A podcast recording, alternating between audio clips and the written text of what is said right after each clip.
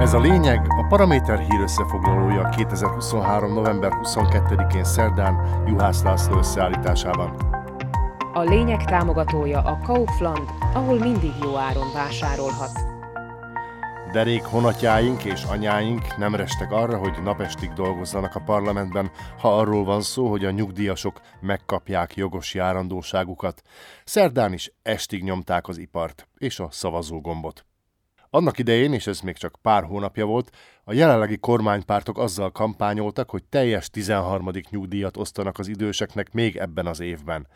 De mivel a kampányigéretek általában nem a realitás talaján mozognak, és átvéve az államkincstár kulcsát, Ficóék is meglátták, hogy az üres, kénytelenek voltak visszatáncolni, és csak egy kis alamizsnát akartak a nyugdíjasok tálkájába dobni. Na de most már ki lehet tenni a Mária kép mellé Pellegrini fotóját is a komódra, hiszen a Halas SD javasolta, hogy a tervezett 150 eurós rendkívüli nyugdíjkiegészítés helyett 300 euró üsse az idősek markát, ezt ráadásul még decemberben folyósítani akarják.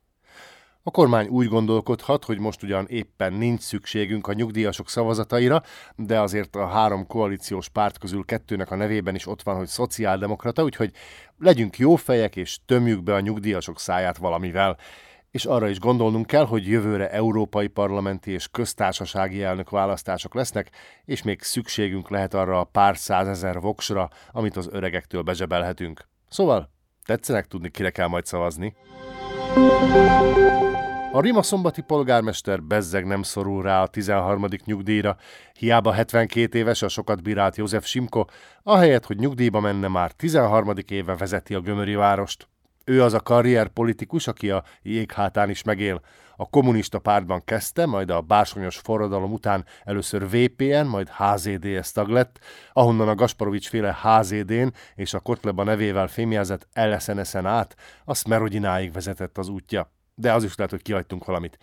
A lényeg, hogy mivel Rimaszombatban alig ha lehet kijönni rongyos 4000 euróból, amennyit a polgármester most keres havonta, a Jófej képviselőtestület szerdán megszavazta, hogy ezentúl 5400 eurónál is nagyobb legyen a fizetése. Ami azért jó, mert így őrizhető meg választott városvezetőink politikai függetlensége, szilárd jelleme és lefizethetetlensége. Simko esetében még pár ezrest hozzá is kellene csapni a fizetéséhez. Az ellenzék szerdán szeretett volna feltenni néhány valószínűleg kellemetlen kérdést a megbízott rendőrfőnöknek, azonban a Parlament Védelmi Bizottságának kormánykoalíciós tagjai egyszerűen bolykottálták az ülést. Ahelyett, hogy Lubomir Szolákot faggatták volna, inkább be sem ültek a bizottsági terembe a képviselők, így a testület határozatképtelen volt pedig biztosan rákérdeztek volna arra a néhány évvel ezelőtti esetre is, amikor a főrendőri posztra pályázó szolák az előírásokra fittyet hányva éles lőszerrel lövöldözött egy gyakorlaton, amiért távoznia is kellett az elit rendőrségi bevetési csoportból. A belügyminiszter közben oda nyilatkozott, hogy kiáll választottja mellett, és őt fogja jelölni az országos rendőrfőkapitányi posztra. Szolák bizottsági kihallgatására így csütörtökön kerülhet sor. És ha már Matús Sutai estokat említettük, már is behúzhatjuk az első strigulát, hiszen az ellenzék most először próbálkozik meg a belügyminiszter leváltásával.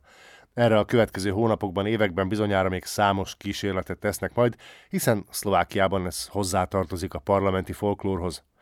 Így elsőre a teljes parlamenti ellenzék együtt nyújtotta be a bizalmatlansági indítványt Sutajestok ellen, mivel egyetértenek abban, hogy az újdonsült belügyminiszter eddigi rövid ténykedése alatt is számos hibát követett el.